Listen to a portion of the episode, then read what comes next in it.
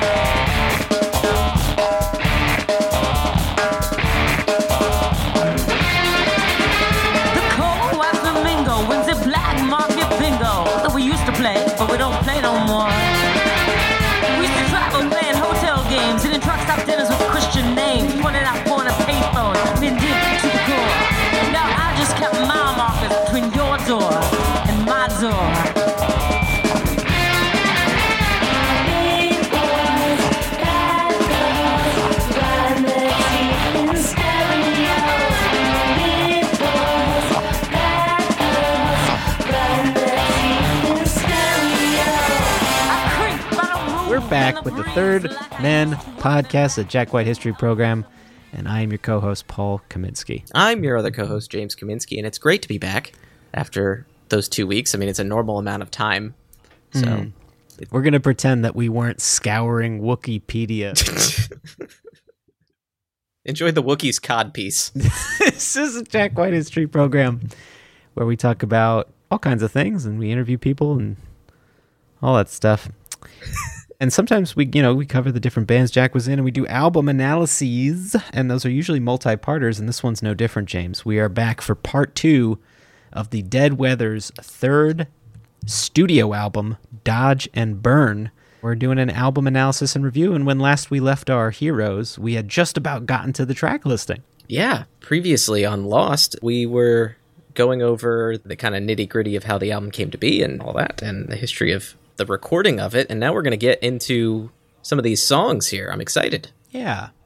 I feel love for them, Paul.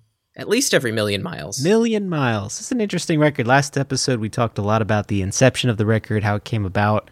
I mean, you go listen to that if you want the details, but the gist of it is that they decided to try something different with this album in the sense that they were going to put them all, all the songs out as singles first, and then do that over a number of years in the vault, and then compile those singles into an album release. And as we learned last episode, that kind of happened. Not really. I mean, they wound up getting a few of them out as singles, and then they just sort of polished the rest off and put it out as a record. But other than not getting all of them out immediately upon the time of release or before, they really did kind of stick to the plan fairly closely. yeah, an idea that they followed through to fruition, although it was mainly seen through Vault members' eyes. Mm-hmm. So this episode, I mean, if you want to hear the other stuff and didn't hear the progress so far, you can go back and listen to last episode where we talk about it. But in this episode, we're going to do a track by track analysis of the songs, and we're going to talk a little bit about the critical reception, and then our friend Jesse from the Porch Podcast is going to come on back and join us for the rating. We've never, James, had somebody with us for an album rating before. Breaking new ground here. I had to explain our rating system to somebody who wasn't uh, you. Mm-hmm. And that was fun to say in a conversational sort of way, not just throwing it out into the electronic space, the e space. the e-space right the electronic space so we've got a lot we've got a lot to do this episode a lot to cover but before we get to all of that james Is there something we should figure out? Is there something we should stop smelling? Is there something we got wrong? There is something we got wrong. is there Sort of in a Craig Brown episode. We mentioned a date. We said the Cass Corridor pressing plant's opening was in 2016. It is, in fact, in 2017 in February. But, uh, you know, well i guess that was a mini stop breaking down there but Let's not break it down. james this is a segment i literally forgot we had a theme for it's i got a letter this morning What do you reckon it read, Paul? Meanwhile, letters by the thousands have been flooding postal facilities at the North Pole. Well, hello there. Oh, I've got lots of letters today. I understand the post office receives thousands of these letters every year. I put them here on my desk. It's your honor. Put them here on the desk.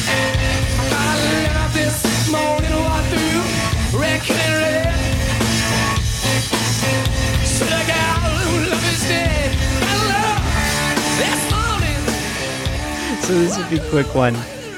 I got a letter this morning because again, I don't even remember the last time we did one of these segments, but it's when we get an email. we read the email. Were we so starved for segments? No, no, no. I, I'm reading this one. I'm because I think lately we've been just not doing segments if we don't have something. But I did actually want to take this moment to call out Anna Lauderdale. We're calling you um, out. calling you out to the carpet. We wanted to thank Anna in previous episodes. Again, we don't know when this one is airing, but we're fairly certain it'll be f- removed significantly from when last we mentioned this. But Your third man twice removed. thank you, James. Thrice? So sometimes we do contests at the end of the episode where we say if you do such and such a thing in your review of our show, as long as you give us five stars, we'll send you something. And Anna Lauderdale was very, very nice and actually did what we said. She wrote a review that said, When you're here, your family. It's very good. We asked people to say that when you're here, your family, so we'll have to send her something. Well, I did. I, I sent she so she has a your podcast not dead mug, courtesy of the Third Men podcast. Thank you, Anna. If you would like to be the recipient of a tchotchke, all you have to do is follow the directions that we will give at the end of the episode when we do the rate, review, and subscribe. Of course, we appreciate everybody who rates, reviews, and subscribes, but especially if you do one of the silly things we ask you to do, then we'll send you something nice. So anyway, thanks, Anna, and that's been we got a letter this morning. That's great. Love it.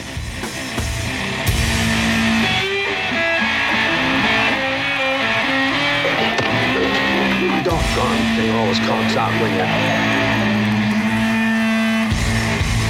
Toilet. Hey, it's getting late. And I've got these letters to deliver. And you better be getting home, too. And remember, Well, now that we've gotten that letter out of the way, Paul, you you want to you want to dive into it? Let's do the track by track, James. Okay, be still.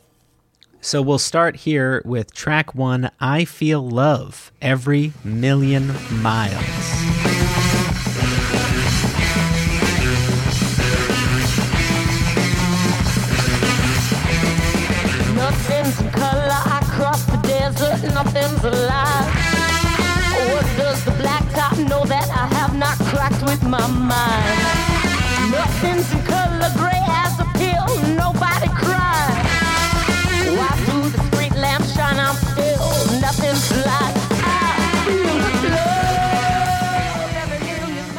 Best on the album. Well, it's one of the best. No, it's not the best on the album. It's one of the one of my favorites on the album. That has been, James has an argument with himself that lasts three seconds. Yeah, well, Impossible Winter is clearly the best on the album, but yeah, no, this is a great one. I love this song. And talk about an album opener, maybe their most high octane song ever. And they put it right at the top of this record. It's a great place for it. I think, James, like you were saying, it's it's my favorite song on the record. Uh, re- with Impossible Winter is a very close second, or possibly they're tied. And it's maybe my favorite Dead Weather track. Again, with Impossible Winter kind of floating in there, but as it's it's interesting because Impossible Winter, and we'll talk about that one later, doesn't really sound like a Dead Weather song. So this one actually, as far as Dead Weather songs go, it's like this one and Blue Blood Blues are like those are the ones. Like I love those the most. I think. Yeah, they're both very solid tracks. Much like their first album, actually maybe more so, the first single and album opener gives us Allison way up front and Jack way in the background. But I should make note for people who don't know, of course, I think anybody listening to this would, Jack's drumming is top notch, and especially on this song. It's interesting, Dean's guitar playing, because Dean Fertitta, when he's playing with the Dead Weather, sometimes it's hard for me to tell which is Dean and which is Jack because sometimes we know Jack plays occasionally on Dead Weather tunes, maybe, you know, but Dean, I think, blends so well into whatever band he's in that I really can't tell. I've just been assuming it's Dean, but man, that guitar is sick on this song. It was a surprise early on to, well, not a surprise. It was a switch I had to make with the Dead Weather to anytime I heard a guitar solo, I'd be like, oh man, Jack, you're killing it. And I'm like, no, no, Jack's killing it on the drums. Dean's killing it Right. on the guitar here. Yeah, no, he, it's good. He shreds. It's good. Here's something. It's like remember when you first heard the Raconteurs and you couldn't really tell which was Brendan and which was Jack? Yeah. It's kind of like that, except with guitar. Yeah. No, Dean, he really absorbs the sound, or not absorbs, he melds into the sound perfectly, blends, like you were saying. blends. Yeah. Yeah. and there's a great. Well, I know you don't like this video. I actually really like the music video for this one, and it was part, I think, of the album announcement or very close to the album announcement. And I remember when this video came out, I had just moved out here, and then I was back home to celebrate our friend Mike's 30th birthday. And that was like the weekend this video came out. And I remember being very excited and Mike being very confused. Mike wondering, Mike was wondering where Jack was. And yeah, it, you know, that video kind of goes part and parcel with some of the other methodology behind this record in the sense that Jack didn't participate in at least acting in the video. And we know that Jack was purposefully not really doing press for this album either. You know, he was on the tail end of that Lazaretto tour and exhausted, and it was a choice not to be involved. Now we know he would act in the Impossible Winter video later, and he did do mm-hmm. those electronic press kit stuff, the um, tutorials and such. But I just find it kind of interesting that they went with a Jackless video. Is it the only Jackless Dead Weather video? I think so. Right? Hmm. I think it is. Hmm. Right? Maybe? Because there's the one where they're shooting at each other, and then there's the one where they're all wizards and such, and then there's Impossible Winter, and then obviously Cut by a Buffalo is like only Jack. Did I say cut by a buffalo? Cut like a buffalo. Sure. Cut like one. Cut by one. That was cut by But anyway, it's and, and I was watching it earlier today, and I think it, what it looks like they did is just rent out a street really, really late at night or possibly early in the morning, and then set up a gigantic fan, and then Allison is basically just walking into the fan, and there's a vi- there's a dog. Uh, I assume is one of somebody's dog, maybe Allison's. I don't know. I think it's a wolf. It seems like a wolf. Hot take moment here. Uh, my Hold least, on. my least favorite. Hold on to your butts. Dead weather. Hold on to your butts here. It's my least favorite dead weather video. Um, Wow. Just because I find it kind of boring. Whoa, It's kind of boring. Whoa. I'm with Mike on this one. Where's Jack? No, um, it's uh, I don't know. Not a lot's going on. There's a they're running through f- uh, giant fans. It reminds me of the very end of the black or white video where Michael Jackson is beating up the car, except without the pedophilia. Yeah, no, we don't. We're pretty happy that it's without that. It reminds me of uh, the beginning of Ghostbusters in front of the library, where there's newspapers blowing in the wind in front of the public library Sure. Yeah. because it's just windy. It's just a windy day. It's just a windy day, and there's a wolf there. This track, I think, holds a special place in the band's heart. I know LJ said of it, it's where all four forces are aligned perfectly. It is the song that defines the career of the Dead Weather. LJ said that mm-hmm. about the track. And I would say I agree. I think it, it is a defining track by them. It's one of those songs where, you know, with Dead Weather tunes, at least with me, sometimes to my ear, there's a similarity, a sameness to some of them where they kind of blend with one another. But this one, I feel like, does stand out in the way that their hookier songs stand out. I would put this one up there with Hanging Up from the Heavens. They both kind of hang on a lick and employ the strength of Allison's conviction and, and lyric mm. to sell it. And they do an effective job of it. So I think if this is the last Dead Weather album we ever get, and I don't know that it will be, but if it is, I think um, it's appropriate that we have a song like this on it, which is basically the strongest they've ever done. Yeah, whereas Impossible Winter doesn't sound anything like a Dead Weather song, which again we'll get to. This one sounds like the quintessential Dead Weather song. Quintessential. But but done well, like done perfectly. What they were uh, going for. Yes, and that brings us to track two here, Buzz Killer. Also good. I like this one too.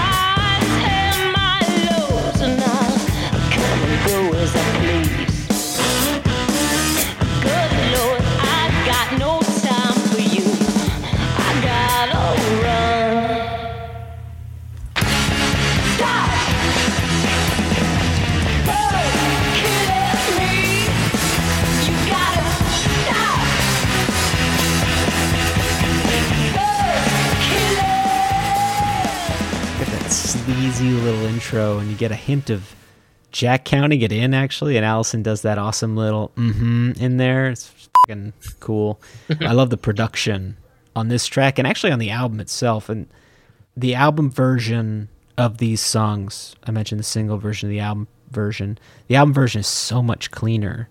And I think about past Dead Weather releases, and the crispness actually really serves the individual musicianship better than the studio bleed that you get with some of those other albums. I really like this album because it's so damn clean, even though it's still dirty because they're a dirty batch of folks. um, it's clean. This the production itself is clean. I think that's actually a really nice contrast. I'm happy they did that. I wouldn't say I check out when it gets muddier, but it definitely does have that kind of like I was talking about the sameness. It kind of gets there. So anyway, it's nice to hear all the like instruments, you know, fairly up there. There's not a lot I could say about this one. It's it, this one kind of runs in the same vein as the other two albums do. It seems kind of that kind of samey vibe as the other previous albums. So it kind of blends in with their other material. Although I like it quite a bit. Yeah, it's got a hooky chorus, and there's a call and response thing with Allison and um, Allison's vocal and the guitar thing. Allison's vocal also has some funky effect on it. It's actually hard to tell if it's just extremely heavy reverb or if she's actually doubling her vocal, double tracking it. I don't know. Mm-hmm. It's either it's either extreme reverb or she's literally singing it twice. I don't know, but I like the effect. And I actually really love the title. I I love the little there's like a solo thing and I don't know if it's a guitar or not, but it's like there's like a rapid waving effect that happens in the song. My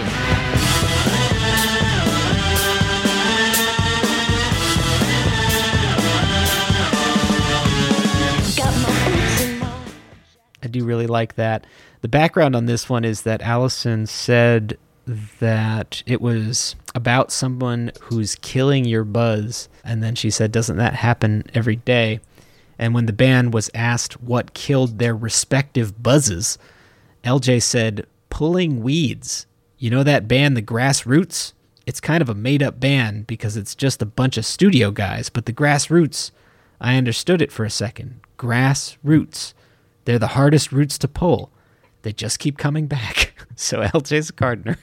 And I love that. Awesome. Uh, I yes. Allison added, Airport security is a vibe killer. I have to face those guys almost every day. So I thought that was funny. But anyway, that's the. I love that this band that has this hard edge. They're wearing leather jackets on the cover in front of like tires on fire. Yeah. Uh, LJ has six fingers, and he's just like, I pull weeds, and I, it's kind of sucks. Yeah, it's good. It's pretty good. Anyway, that brings us to uh, track three Let Me Through. ah, And judging by your tone of voice, James, I can tell you've forgotten what this song is. hold on, hold on. Loving is a wild thing, and if you stand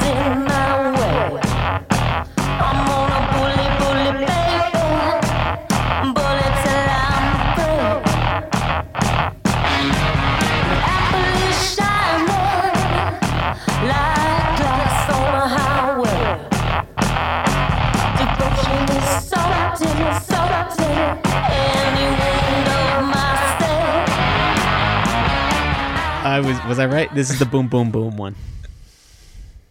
Okay. they're really they're really going through with the effects pedals. They're going through the, the gamut with those on this. I want That's, to put that's your. a sentence I just made. Did I win the prize? Did you really forget it? Um, I did. I really did. this is one that I could hear on Sea of Cowards, with the exception of the clean production, that is. But this one has a, a similarity to that for me. I love the part where she does the shots go you boom, boom, boom. And then I like the bar out Yeah. west bit. That one's cool. That's got like a bit of cowboy flavor going on there and, and some nice phrasing from Allison, which is really, it's one of the things I appreciate the most about her singing. I talked about her um, selling the songs earlier, and she's got that phrasing that just somehow makes them all sound more badass. This is one of those Dead Weather songs where it is a very repetitive tune. It's got that Kills vibe. It's got well, like you said before, it's got the vibes of the previous songs because it's it's them kind of jamming and fitting lyrics to it. Yeah. I do like the chorus of this. The, I got a bloodhound tooth hanging like a dagger, which is when you're listening to the song, I feel like it's impossible to know what the hell she's saying unless you like. Yeah, let's do that. That was actually one of my notes on this. I actually th- I was starting to pick up on a story a little, like a cowboy story. So I pulled the lyrics. Okay.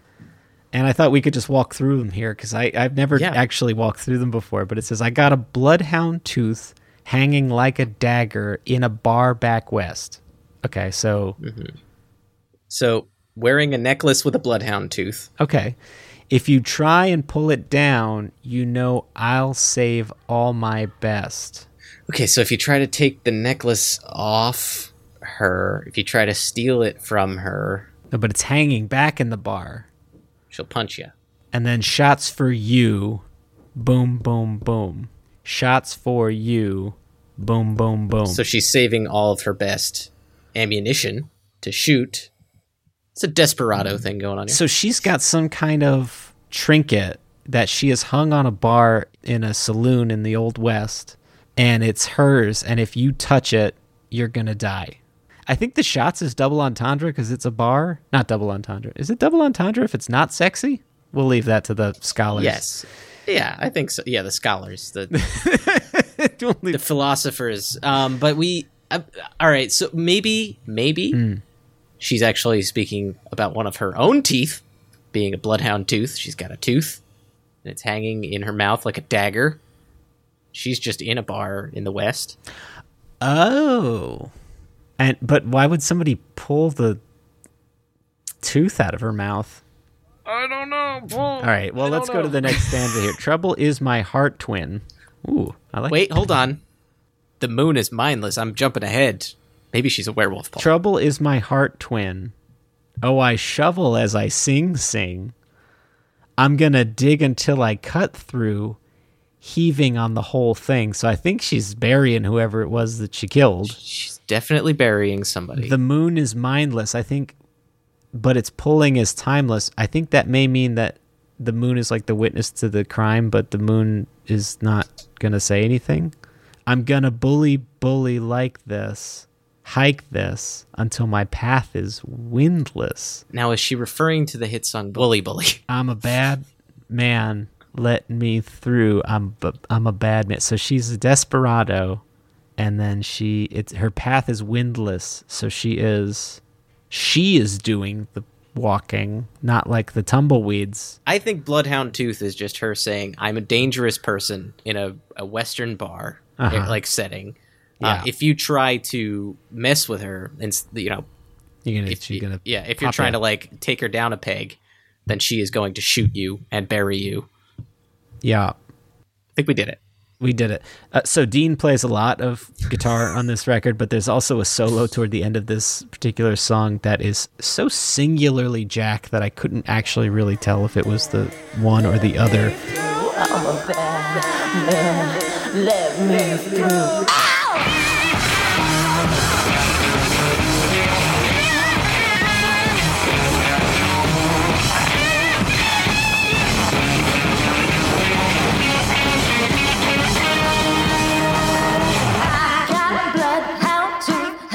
Guitar part and let me through. The song was based around a bass riff that we just looped. Without the bass guitar, the dead weather would be nothing. And Allison uh, wrote the, the lyrics and vocal without guitar at all. It was just bass and drums. So I had wanted to try this bit commander pedal.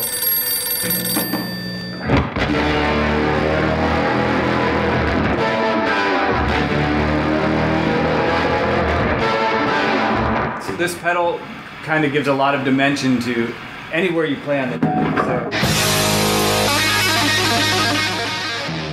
So the first YouTube comment on this song is, "Dude, the guy with the glasses has six fingers."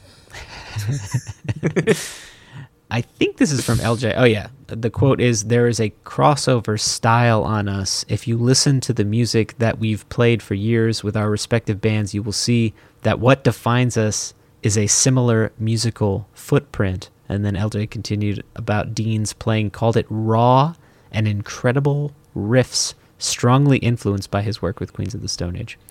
So you get that ballsy guitar on top of this cowboy story and there you go. That's let me through. It's a good one. Now that I, you know, I like it more now that I now that we read the lyrics. yeah, uh, I do too.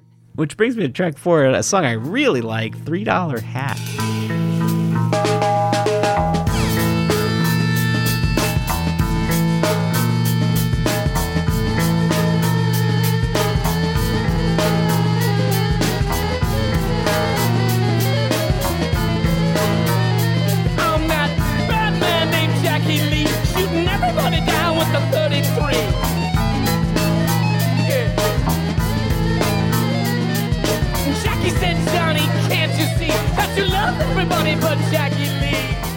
Really took me a while to warm up to this because you really have to accept what's going on. you have to take into account that this is this is this is Jack White rapping, and I wasn't quite used to it being this on the nose. Let's say with Jack White's rapping. Well, I was so happy we got a solo Jack vocal on the thing. Yeah. And also, it is so crazy. It's nuts. The It's song is like- nuts. yeah. So this is kind of a breakbeat sort of hip hop thing. It's a highlight for me on the record, actually. It's a weird, fabulous little track. And it was getting late when I was writing these notes, and I got to the place where I was going to shut down for the night, but I couldn't bring myself to stop this song while it was playing, to stop what I was doing for the night. It just ticks all my jack boxes. There's that middle bit that's downright white stripes ish. You get the jack squawk and the the hell even the guitar has that airline sound to it right in the middle there, but you also get his rap swagger thing. Mhm. But he was doing that in the stripes too. So, oddly enough, even though it, this this shouldn't be what I say about this song, this song actually I think has more similarity to the White Stripes than maybe any song other than Blue Blood Blues that he brought to this band.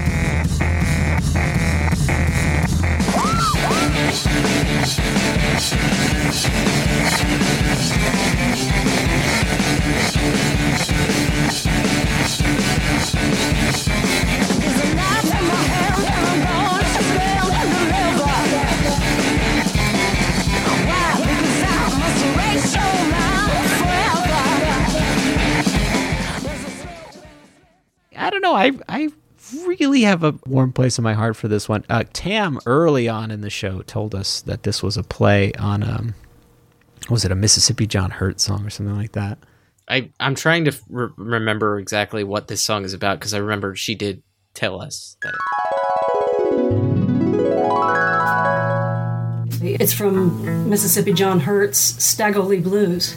And Jack took it almost word for word. A lot of people have done Stackley Blues. Mhm. Tons of people have done it over the years. Um, even back then, you know, everybody was doing their own version of Stackley Blues. But the one that I could hear when I was listening to Three Dollar Hat was Mississippi John Hurt's.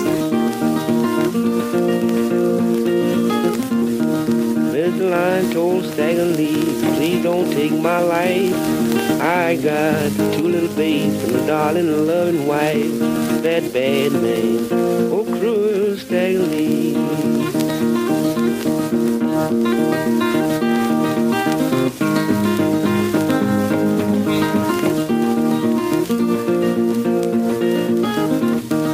What I care about you two little babes, darling, loving wife. You done stole my Stetson hat, I'm bound to take your life. That bad man, oh cruel Stanley.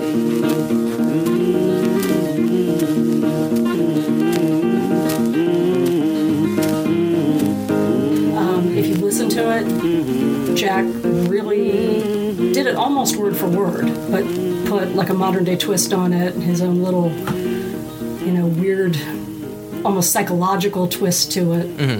Um, and then he added the little bit of, um, I think it's Frankie and Johnny at the very end. Yeah, Which other people I was I talked to when that song came out, that's what they picked on, Mm. picked up on. Yeah. Was that. Frankie and Johnny were lovers. Oh, how they could love. They sworn to be true to each other, true as the skies above. It was her man, cause she's doing her wrong. Said, Johnny, can't you see that you love everybody but Jackie Lee?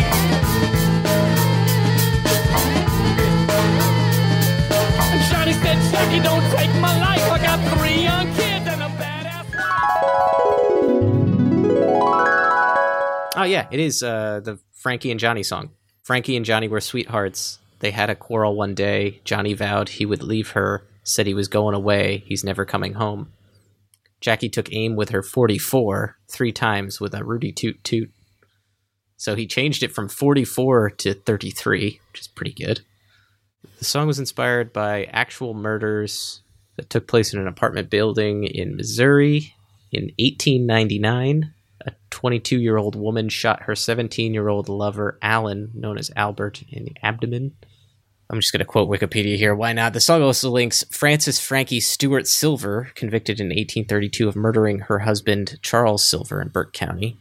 So that's Frankie. Well, I love that. uh, It's sort of Jack takes it in this really funny direction because in the song, this character is murdering this other character because he somebody took his hat, and that's that's pretty crazy. I mean, it's a pretty wacky, wacky thing. Um, Little Jack is really the star of this track for me. Aside from Jack's sort of swagger, with he's got this really badass bass line that plays off of Jack's breakbeat drumming. And LJ, when interviewed about this song, was characteristically humble about his playing, saying of the record, the bass simply fulfills the same purpose as in the previous albums, which is the world's most downplayed explanation of the incredible bass playing going on here. Yes. I think we've talked about this song a lot over the course of the podcast. I think in our first episode, we make mention of Three Dollar Hat just because we were so anxious to get to this song, but it really was kind of a gateway to what Boarding House Reach would become. It was the link, and I think we talked about that with Jesse a bit too. This song is that missing link. You draw the line between Blues on Two Trees, Lazaretto slash Black Bat Licorice, Three Dollar Hat, all of Boarding House Reach. you know, I mean, that's the line. That's the one Yes. So this song is the Gigantopithecus. The gig- yes. Uh, Between your Jack White later solo material and your previous Jack White material. let's move on here to lose the right.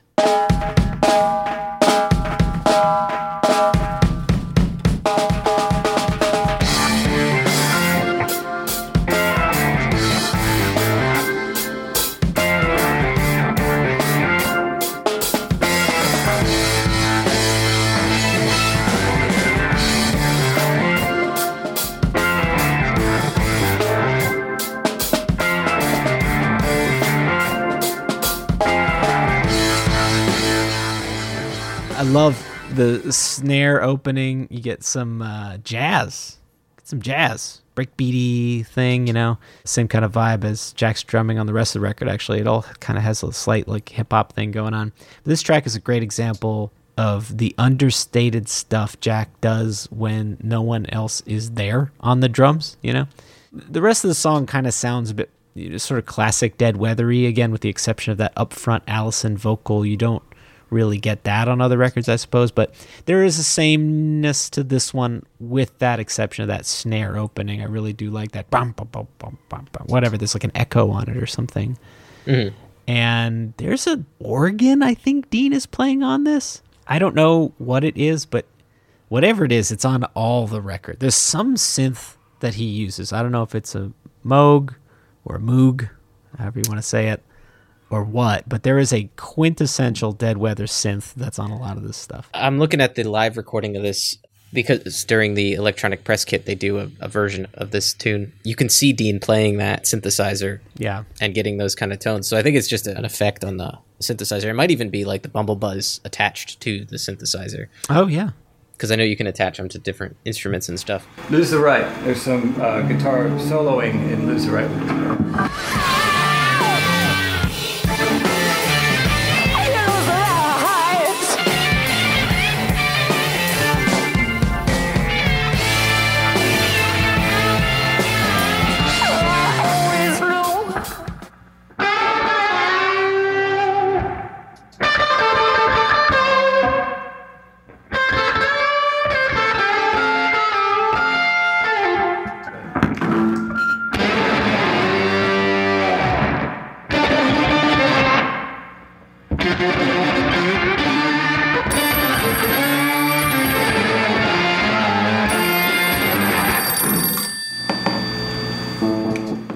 really like the sludgy quality of this song.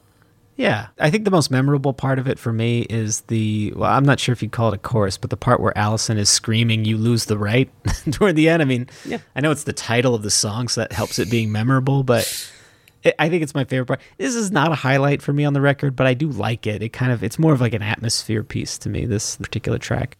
Well, all of this album is atmosphere to me. They put it out right at Halloween time. So like all of this just right. feels very Halloweeny, very spooky. Like this is a fall album to me. I could listen to this one in the fall anytime and this song is up in the top as far as like spooky atmosphere is concerned. Yeah, that's interesting. You say it's a fall album for you. I, I don't know if I would. When I hear this one, I tell you, the only thing I think of is the year 2015. I think of driving around New Jersey in the fall time looking for pumpkin beers to buy and right. like I don't know, it's it was also the like the first album that they released after I had gotten married, so That's right. this album is very imprinted in time and this song was one of the songs that kind of fit that mood for me. Yeah. It was the first album that was put out that coincided with the first year of my life where I didn't experience a fall. Yeah, yeah. Uh, So that might be was, uh, why because it was yeah, very and then the, on top of that you had the screaming album like with the vault you know Yeah. it's very spooky yeah. very spooky stuff it was good Anyway, I love the solo on the back of Lose the Right too. But anyway, Yes. I don't have much more to say about this. We can move on to Rough Detective. ah our hit segment rough detective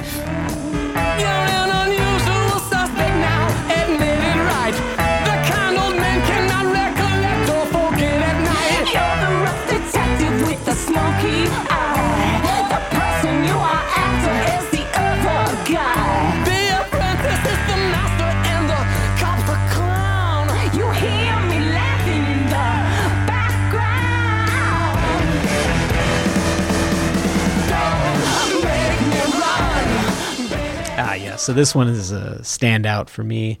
I put this one with I Feel Love and Impossible Winter, Be Still, and possibly Cop and Go that are the obvious songs to me. Those are the ones that I really like. The rest I of like it's kind of atmospheric.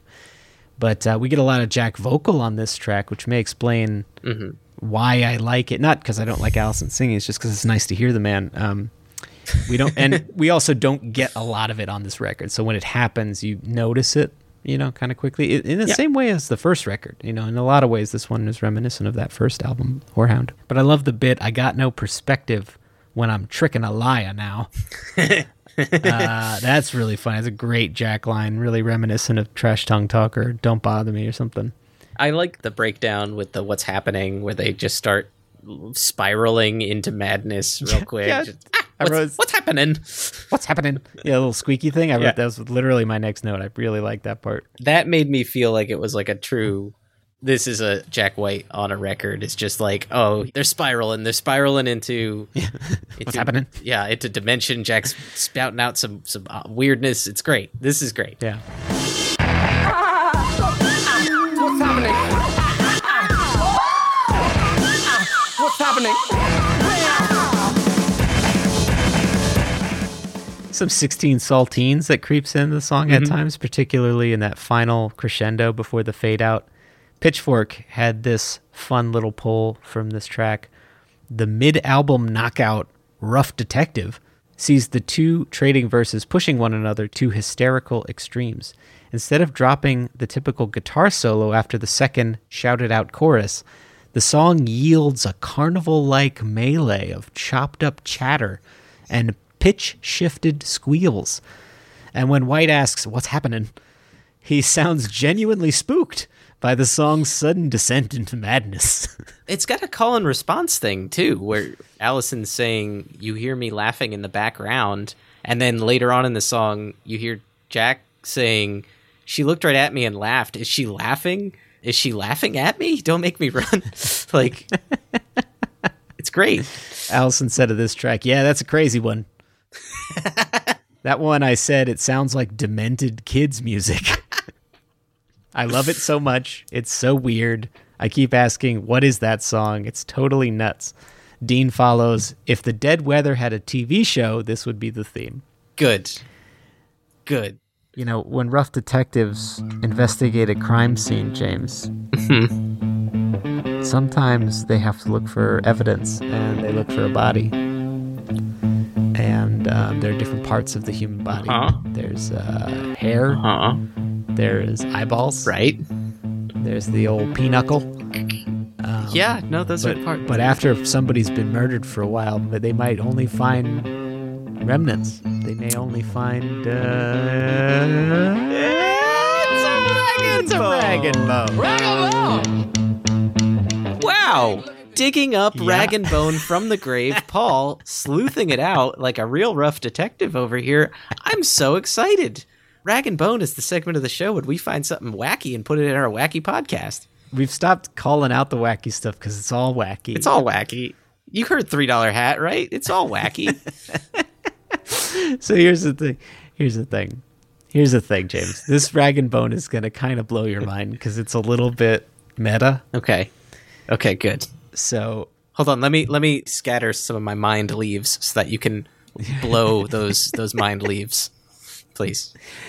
you remember our fun show pitch Of Teen Fertita? where Teen Fertita time cop skateboards around the time stream solving mysteries with his I want to say cave woman Who could forget Companion? it? Yeah, who could forget it? Dean Fertita said of this song. Mm-hmm. Okay, so I mentioned the TV show, and you know he said if the Dead Weather had a TV show, this would be the theme. And then he was pressed further: What would the Dead Weather's TV show be about? it would be about them solving mysteries and blowing stuff up. Wow. Well, uh, James, art has imitated life, has imitated fake art. Our fake Dean Fertita, Teen Fertita show about him running around solving mysteries. James, he had this idea back during the press tour for Dodge and Burn.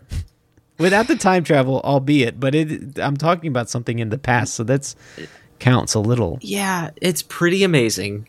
Now, our show was centered less on the whole group of hooligans in the Mystery Machine and more kind of centralized on a teenage Mr. Fertita. Now, let me hit you with this. Did they call the show the Mystery Van Gang? No. They called it fucking Scooby Doo.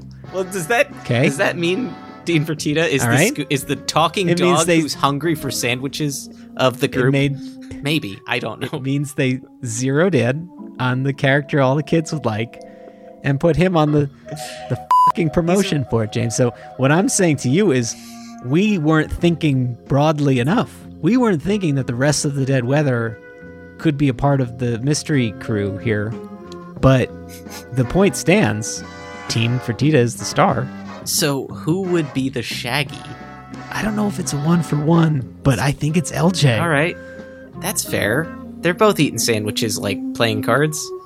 Jack is some kind of weird cross between Fred and the the the not Thel- Thelma, the other one. Louise. What's her name? the redhead. First of all, you meant Velma, and I think, and I think you're referring to Daphne. Daphne. He's somewhere in there. Look, I'm sure the man owns an ascot. That's that doesn't need to be debated. The lady's a redhead, so you, know, po- case you know, case closed. Yeah. The detective Paul really sleuthed to that one out. Um, I would say he's a magician. Jack's definitely a magician. See, I feel like he would be the the kind of. He's not the leader of the group, but he would be like the the. He's got magic powers, and everybody kind of relies on those to solve. Is this Vance Powell Velma? Yes, LJ's Velma. He's got the glasses. Anyway, that's been Dragon Bone. All I'm saying is, Mr. Fertita, please reconsider.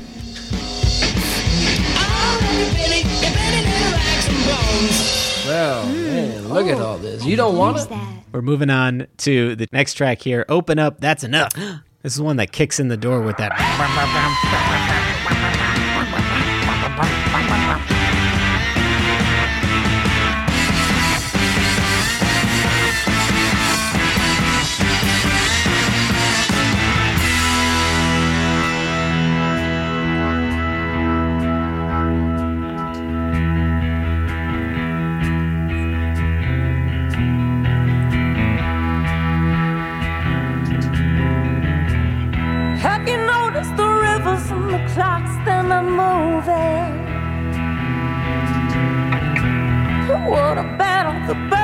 Got stuck on your ceiling, chirping?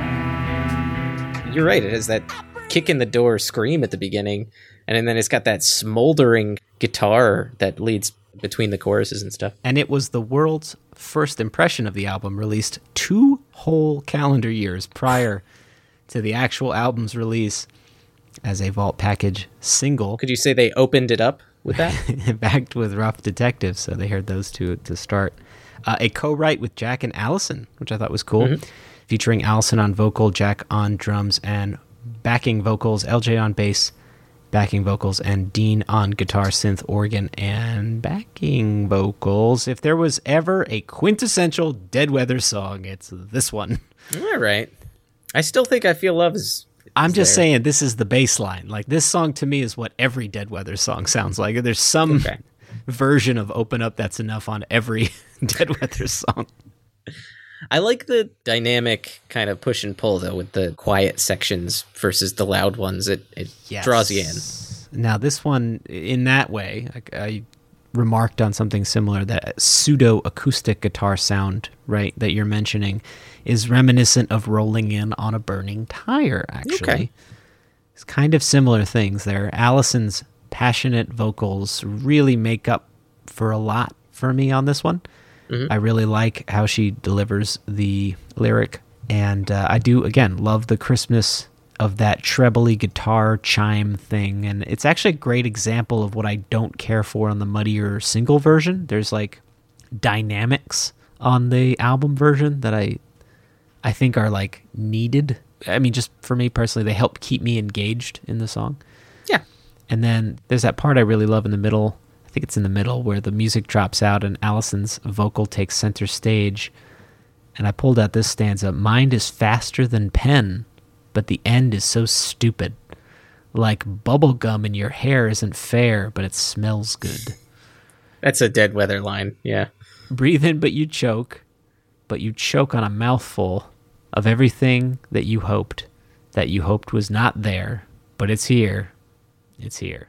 The bubblegum line gets me every time. When I'm listening to that, I always kind of laugh because it's a good line. She's definitely come up with something that a lot of people can either, you know, kind of relate to, but it's a ridiculous line. Like, I love it. It's yeah. These kind of funny little turn of phrase or odd words you wouldn't normally work into a pop song or a rock song. I think that's what helps make them memorable, helps them stick out in your mind. And. Yeah. Got hips like battleships is another one of those, you know. Yes, hips like battleships. That's another great one. Allison talked with Spin a bit about her writing process, and it's clear that the band dug this song's lyrics. She says, I mean, you can tell by reading the lyrics that some of them make sense and some of them are stream of consciousness. I really enjoy that style of writing. I don't get to do it much in the kills. So to be allowed to jam with my mind, it's kind of awesome. I tend to like to trust the first thing that I say. The music really inspires it. I can feel like I'm sort of channeling a character in a story. I don't think it's the greatest lyricism of all time. And then Dean and Jack cite the bubblegum line as their favorites. LJ, that is, in the song. Nice. So, yeah, nice hook too, nice chorus. I think it's a great Dead Weather song. I like it. Mm-hmm. That brings us to Be Still.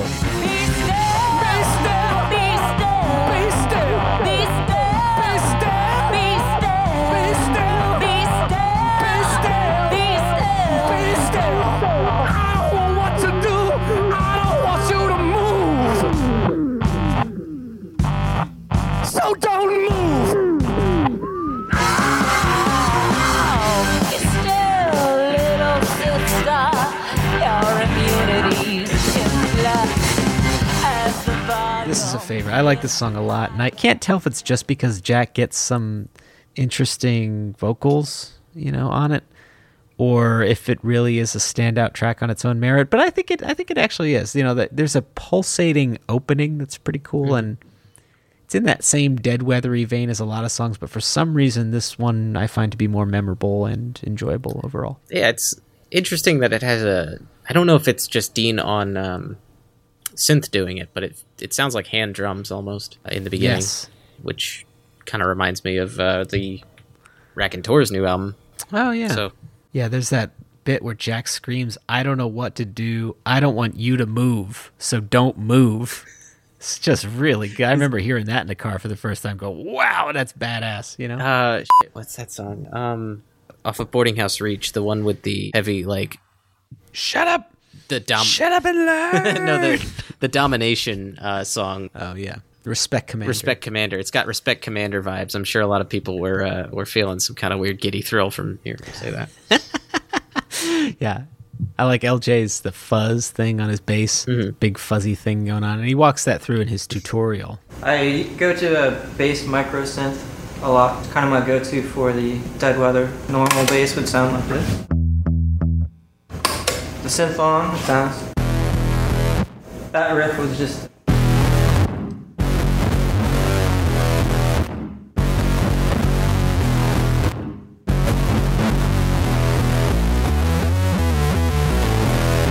So the lick without an effect is.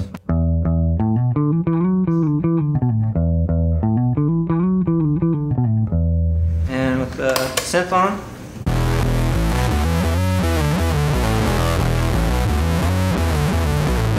Allison repeats a line at the beginning and the end, which I'm not sure I understand.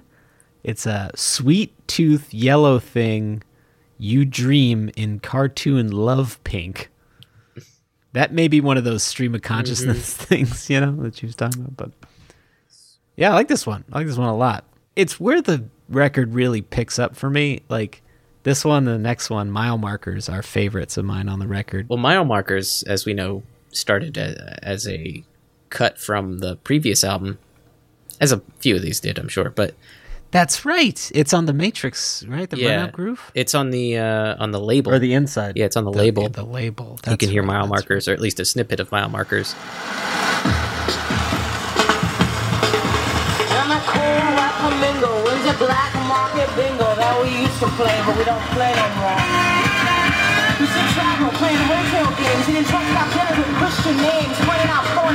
I'm a cool white flamingo. When's the black market bingo that we used to play, but we don't play no more? We used to travel, playing hotel games, and in truck stop dinners with Christian names, playing out phone and payphone, Indian for the poor. Now I just count mile markers between your door and my door. It's got that era of Dead Weather's stink on it. Stank. T- Twa- yeah, it's twang? got dead weather stank. on it. Twang. Yeah, no, stank is good. I like Uh, stank. I, I don't want to make it sound like I'm saying it's a bad thing. Like it's it just it feels like that era, except it feels like they polished it to a degree where it's like an even more proficient song. Like this is one of like my top three on the album. They really did a nice job polishing up the song that you you know you could hear on the the label of the previous album. So I was very very happy with this one.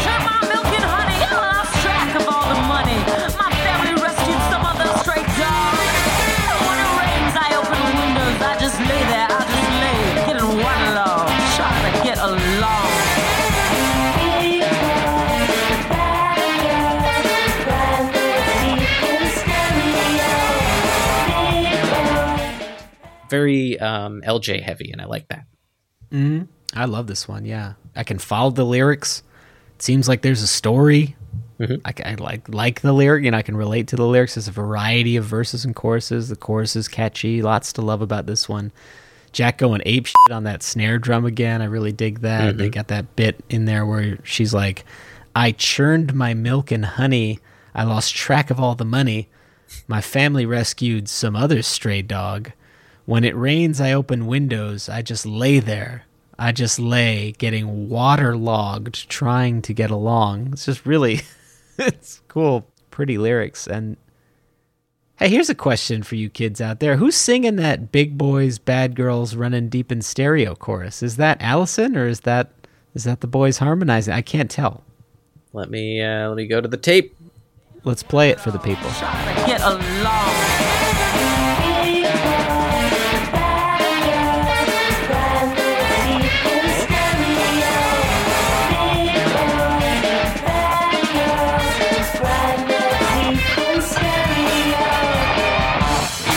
James, what do you think?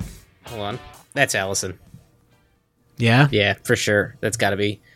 I forgot this song has that amazing solo at the end there. dude, it's the best solo on the so record. good. It's It's so the best good. one. Yeah. No, that's what that was literally my next note. It's the best solo on the record. Yeah, I'd love it. We get that. I pulled another stanza here. One eight hundred someone sweepstakes donation, blood or a trip to the Bahamas. I'd really like to see you when you finish out your sentence, dear soulmate behind stripes and stars. It's kind of fun. It's more of that stream of consciousness stuff you were talking about, and or she was talking about. I should say, but it's it feels almost like run-on sentence poetry. Yeah, but with this one though, I think there's a story. I don't know what the story is, but I think there's a, there's something about they're like two criminals or something. Cold White Flamingo wins at Black Market Bingo. I mean, I don't know if I'm going to be able to decipher these. Paul.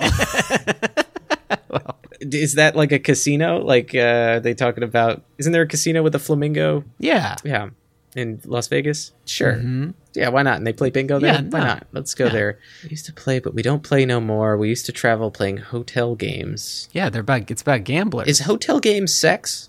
I think it's casino. I think you're right. It's casino. Okay. Hotel games like slot machines in the Okay. hotel. Eating truck stop dinners with Christian names. Love that.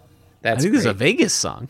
I think this is a Vegas song pointing out porn in payphones pinned into the core. Again, very Vegas. This is fucking Vegas. now I count mile markers between your door and my door. That I oh uh that's hotel. That's the hotel they're staying in. Oh, okay. Big boys, bad girls grind their teeth in stereo. Love that. That's great. uh, well, that's what the tells are when they're playing poker. And shit. all right. The silver tap is spewing crap, and I'm halfway around the world. I would say that's a, an entendre to craps. Oh, yeah. Um, I churned my milk and honey. I lost track of all the money. My family rescued others. Some other stray dog. I think it's someone with a gambling problem. Amazing. We did it. We did it. How did we do We it? did I remember playing this one for the first time in the car and being enchanted. I was just smitten with this one. It's a it's a strong cut on the record. Mile Markers, is a song on a new our new record, Dodge and Burn. I use the bass synth also. Starts out with a riff.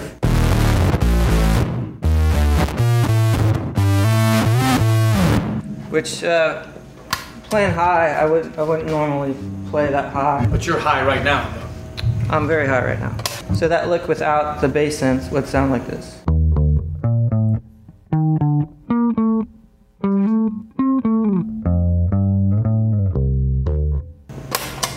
With it.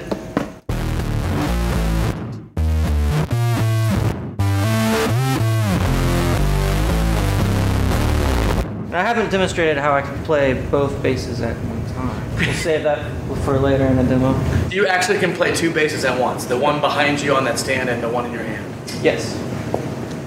Interesting. You want to see? Yeah, please. If you're good, James, uh, I'm ready to cut over here to Cop and Go. Yes, let's do that.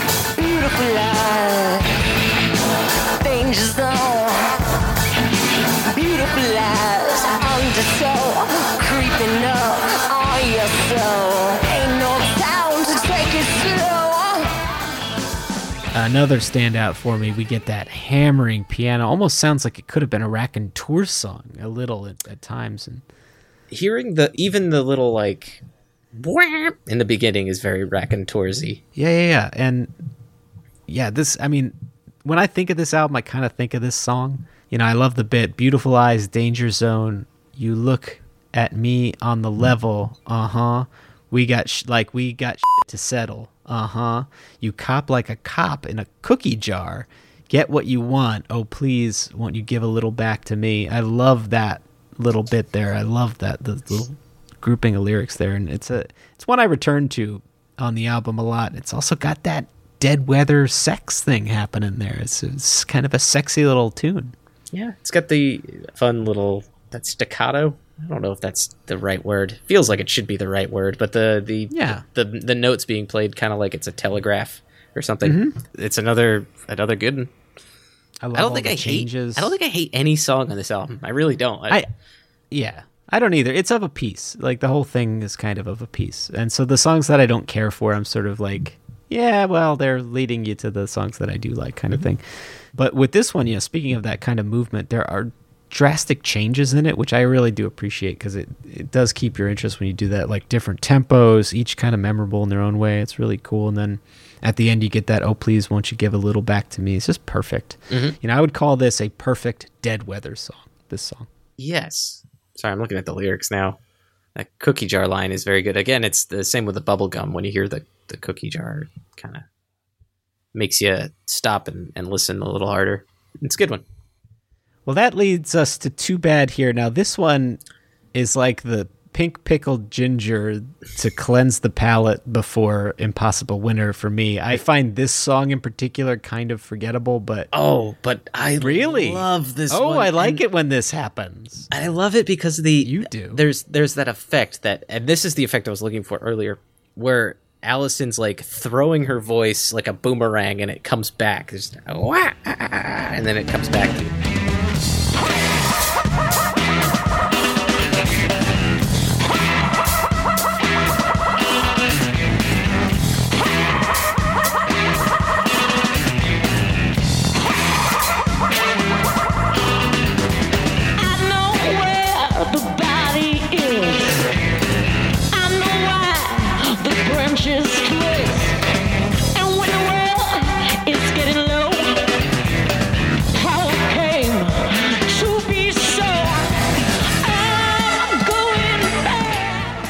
love that effect. It really it drew me All in, right. and it it makes this song seem. This whole song just seems badass to me. It's really good. All right, all right. Well, that's I love it when we have these little the, the differences of opinion. I so I find this song kind of forgettable. This was one of the single first tracks. This is one of the four songs that actually came out before the record. You know, Yeah. under that original plan, it was the B side to Buzzkiller, and I could have cut it. You know, I I like the I'm going back bit. I find that to be kind of memorable. But again, I feel like we've heard kind of better, similar things on the album by this point. Again, that's just to my ear. I pulled out the stanza I know the girl next door. Yeah, I know the dress she wore. She took the bait, huh? She took the call. Oh, I know I've heard it all, so I'm going back. I'm going back. That's kind of nice. It's good imagery there. I don't find the lyrics particularly as interesting as some of the other songs, but the music and the effects that they're using in this draw me in. Yeah. The guitar effects in particular, they have they're doing basically what the triple graph does, where they're cut, hard, like doing cut in and out like a gate on the audio with the guitar, and it sounds really really cool. It's got a whirly kind of lick in there, the so everything just seems to be like being thrown out there and then coming right back Ah, to you. And I really, really like the effects and the music in this one. Well, you're selling me on it a little bit here. I, I may have to listen to it again with fresh ears, but um, th- to me, this song always sounds like it's about to break apart and become three dollar hat again. in, in fact, if they wanted to really blow my mind, tie the album together, they would have finished the track with a three dollar hat coda, and I'd be like, "Whoa, concept album!" But instead, I just sort of find it a little aimless. But I don't know if we've ever gotten a coda on a Jack record like that. I, I'm struggling to think of one. I don't think we did ever get a coda.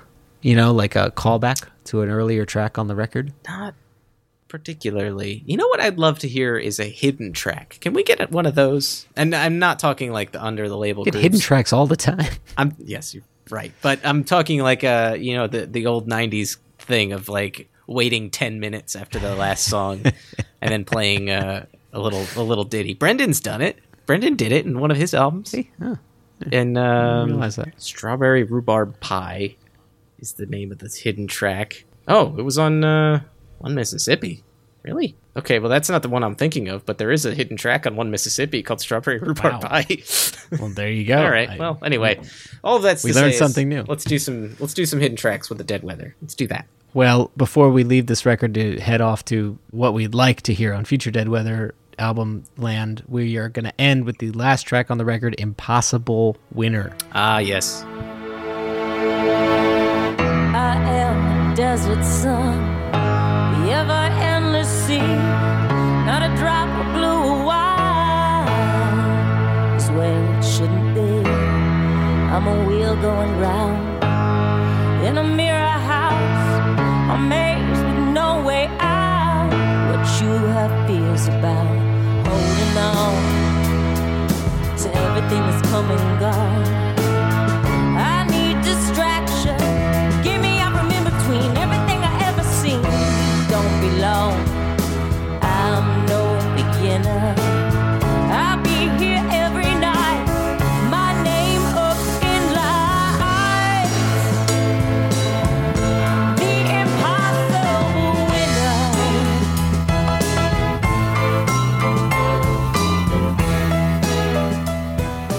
What can be said? Allison's best song, maybe?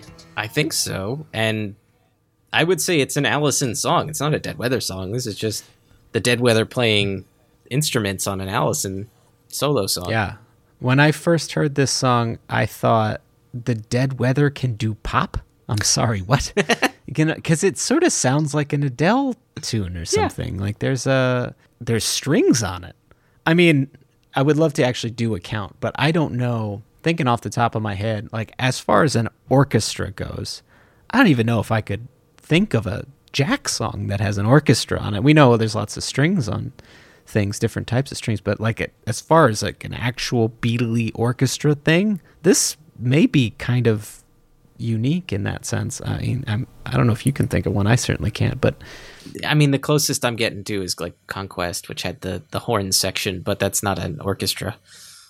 yeah, it was a it was a guy, and right, it was like a guy. That was three. I'm maybe I'm thinking of the uh, mariachi, the acoustic mariachi version. just perfect. I love the piano, the drums, little Jack tying it all together with the bass, the fucking string quartet. I don't even know who played on it, but give him a damn medal. I'd really, really like it. Do you want to know, James, who arranged the string quartet on this song?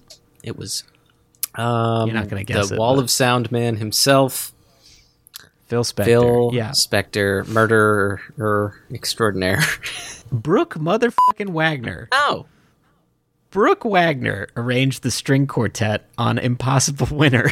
Okay. there's a there's a trivia fact for you. Go suck on that one. um, I hear this song and I'm just moved to pieces. I just really like it. It it's, it makes me want to cry. It's so beautiful. I, you get that. Um, I'll be here every night. My name up in lights. The Impossible Winter. I think it's just you know it's about Allison's journey. It's kind of an autobiographical song, or at least that's how it presents itself.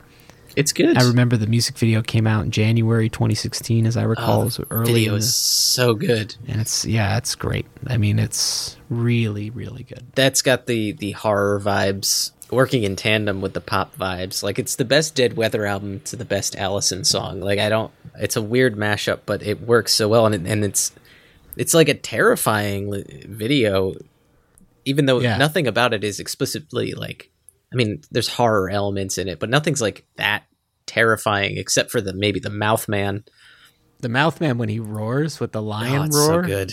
terrifying. It's yeah, it's spooky, real spooky. you have this sideshow like them all as sideshow characters on a Yeah. train as like enslaved for lack of a better term they're in this this prison of a train and there's guards like telling them to stop doing stuff and whatever and allison's like in a big pile of dirt and Yeah, actually, don't know what her sideshow thing is. i think she's just a mole person i don't know she's in a big pile of dirt Yeah, and she kind of looks a little. Yeah, maybe you're right. Maybe it is like a mole person because she does a lot of head jerking and stuff. Jack has the extendo arms. LJ has the extra not finger. only not only that jack has a third arm in A it. third arm. Yeah, it comes out. well, that's starts- appropriate, Yeah.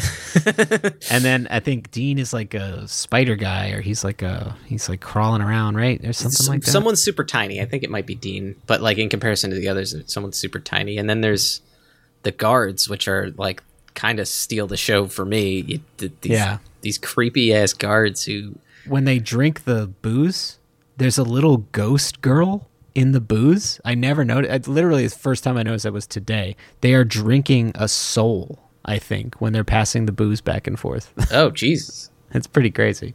that is nuts. Okay, Jack's typing a lot of things on typewriters with three arms. There's a a couple like a a wailing couple. Yeah. We're just kind of hugging. Oh yeah, there's a there's a person in that booze bottle. Yep. Uh, Jack is playing with lots of arms. There's the mouth man. Mouth very man. scary. Love the mouth man. Dean has like weird spindly fingers. Spindle fingers. He's got spindle fingers. He's got the spindle finger. I thought he was saving that for his only Dead Weather fans account, but I do like that the way they're showcasing their weirdness is um through like them grabbing the bars because Dean has the spindle fingers. Jack has three arms grabbing the Yeah. prison bars, and then uh, Jack Lawrence has the six fingers, He's and Allison can't because she's a mole person apparently. um, but I oh LJ is super tiny. is he? because Jack throws a crumbled up piece of paper after he types something and throws it to LJ, and it's just this giant boulder of a piece of paper. Okay, I thought they were just being kooky. you get to see Jack White drumming with three hands. I which love is- that. I love that. Yeah, it's very good. I love when he's Doing doing, the the little- whatever. Really good stuff. A, a very Beatley sounding tune, actually, and that may just be the string quartet. But James, you want to hear a shitty review of it by Pitchfork? Yeah, let's do it. Because I think it's pretty clear we both love this song. Quote, Dodge and Burn is capped by the ill fitting Impossible Winter, a sensitive piano ballad that's practically Oasis like in its orchestral ascent, and which, in light of the equally stately The Last Goodbye from the Kills record, prods Mosshart further toward her destiny as a torch song chanteuse. It'd be one thing if there were anything else on this record, or in this band's entire discography for that matter, that showed the Dead Weather had any interest in opening up their airtight rock noir aesthetic, but tacked onto the end of another dependably dank Dead Weather record, the song feels like a graceful break of dawn denouement than the musical equivalent of being awakened in the middle of the night by a flashlight to the face. So Pitchfork can eat a sack of dicks Okay, because can I I love this song and I don't really agree with any of that. But I think I found it interesting because we kissed this song's butt a lot, and so I just found it interesting that there were some people that didn't like it. I feel like I'm having a whole body like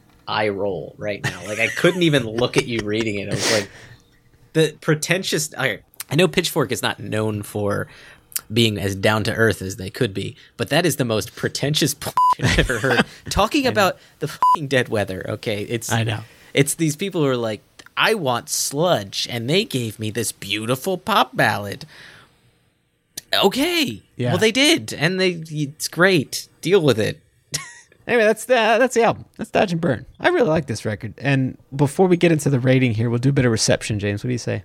Yeah, let's do it. So reception uh, on this album, it you know charted fairly well, and it was a top ten album in the U.S. Billboard Top 200. It uh, charted at number ten, its peak position. But you know, for a Dead Weather record, that's a fairly good show. Solid. You know, that's Yeah. a pretty good show. In the UK, it was number twenty-one, so top forty in that sense.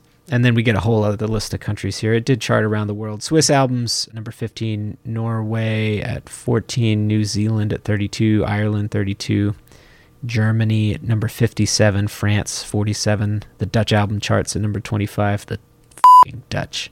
Uh, Canadians at 16, Belgian albums at 34, and then Belgium. Apparently in Belgium it charted twice. It was also number 17, Belgium. Austrian All right, albums at Belgium. number like it. 26, number 21 in the land down under. Pitchfork offered this little nugget before giving the album a 7.3 out of 10, which is All right. comically specific. I think that's just their way of rubbing in the C minusness of it all. But since the release of the band's previous album, 2010's Sea of Cowards, White has embarked on a solo career that's seen his work turn both more intimate and extravagant. In this light, the Dead Weather have come to represent the hanging side of beef on which he can unleash his pent up aggression. What are they talking about? Side Like- of beef. Side of beef. Call me. and it's uh, it i have a lot to say about that because it's not him getting rid of aggression like maybe that's in there or something but it's this is just yeah, he's playing music. He's having fun with music.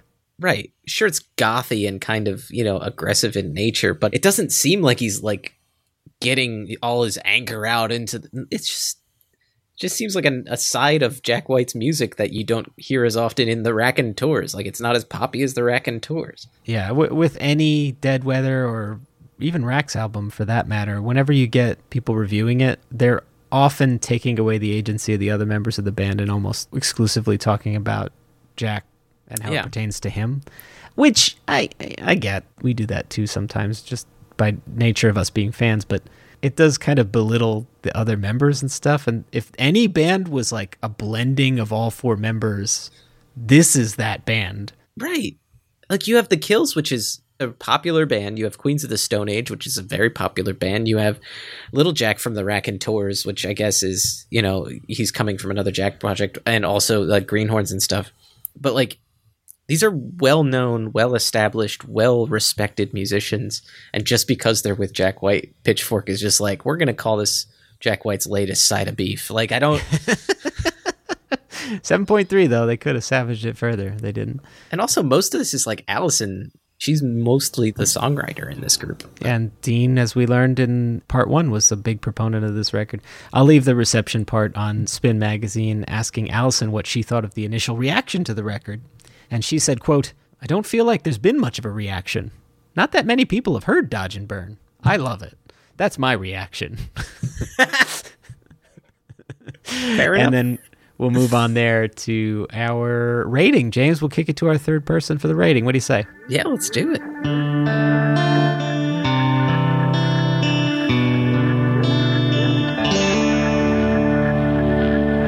Jesse, welcome back. What have you Hello. done? What have you done in the two weeks since we've talked to you? Uh, worked.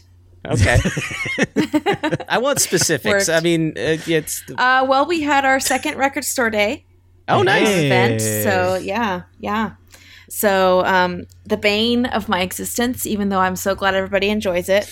record store days are just hard, hard times for record store owners. So Would you say Tom Hardy times? He was Yes. Bane, right? Oh boy. yes, he Oh was. whatever, look, that I was a could- I- great, great offset. Thank Woof. you. Yeah, I appreciated it. I mean, I'm glad someone can finally appreciate Paul's.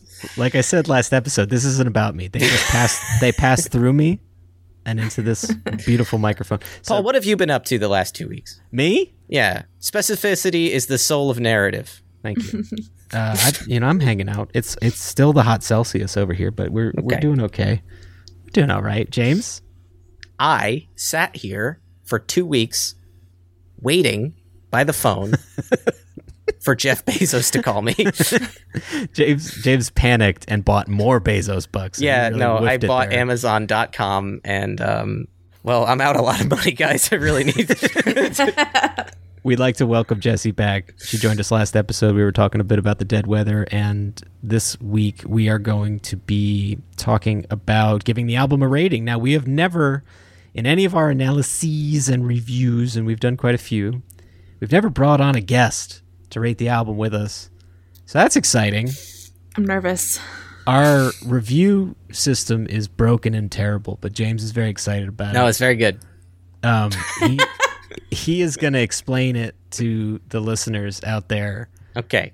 And to Jesse. Yes. And I will swallow my feelings. Okay, well, our system, because we love every album, okay, we like every Jack White album. We can't put it on a system of, of tens and fives. That would be ridiculous because everything would be, you know, a four or a seven or up. It wouldn't matter. What's the point, I say? Hello, is this thing on? And. You're good, James. You're doing great. Uh, so what we've decided to do is to do a system uh, based on uh, Jack White's love with the number three. We're out of three men. We got three men, and, and our system is based on, uh, you know, one man, you like it. Two men, you love it. And three men, you gotta have it. It's the Cold Stone Creamery system that's patented. It's foolproof. So it's out of three men. Jesse. Ooh. Okay. So, um, as I said in the last episode, the Dead Weather is not who I typically go to when I listen to Jack White, but I do really appreciate them and I do love their music. Dodge and Burn is by far my favorite of the three. I think it's the most cohesive. I think it sounds the most fun. It's the most sludgy, which I kind of like because I'm a grunge lady at heart. so if I had to give it a rating of one to three men, I think I would give it. Now, can I do halves? Yes. Yeah. I, we've done quarters. We've too. ruined this system for Yeah, we've okay, ruined I think I would give it. I think I would give it like a one point seven five Okay. out of three All right. because I like it a lot to the point that I almost really love it. But it's not like something that I'm like, oh my gosh, if I don't listen to this, I'm gonna like die for the rest of my life. You know what I mean? Yeah. So that's I'm sitting with a one point seven five men. Okay. That's, fair. Look, that's a good rating. I don't know if we've ever gotten Below a two? a, a one. Maybe we did. We did a one just be- to say we did because we kept forgetting what our other ratings were. and so we didn't want to go too low with things because we were saving the low ones for, you know, our least favorite albums. And then when our least favorite albums came out, we were like, oh, we still kind of like them. Yep. So- I feel bad. Yeah. We still screwed up. we still screwed up our rating system. It's bad. The Cold Stone Creamery system is not foolproof. Please, somebody stop me. James, you go next. Oh boy. Churn us out a rating. All right. Well, I will put it on that uh, that there cold plate and slap some toppings in there. Why don't I? Um, yes. They do sponsor our podcast. Please shop at Cold Stone They Creamery. really, they don't. They, they do. They But they could. don't. You never know. They super don't. Um, I'll start with the Dead Weather. Love the Dead Weather, but as we've stated in the past of the Jack White projects, it's not my favorite. Obviously, White Stripes and Solo and Raconteurs tend to be higher up on that tier list. So when it comes to the Dead Weather, it's something I know I'm not going to usually put in my top tier. Now, saying that, Dodge and Burn really surprised. It surprised us like a that it came out. It came out during a time when we didn't know there would be a Jack White album. It was like announced and then it came out and it was like, whoa, this is crazy. And then on top of that, we didn't get a tour with it, so there was a lot of surprises. There was a lot of guessing. It was already a different album based on its release. So from that angle, I was already on my toes. You see. Uh, and then when I actually heard the album, it was, as we've talked about in the past, way more polished than the past two albums. Mm-hmm. It felt, as you, Jesse, had said, cohesive. It felt put together. There were aspects to it that I did not expect. Impossible Winter is the shining example of that. It was new, it was fresh, it made me fall in love with Allison's voice again.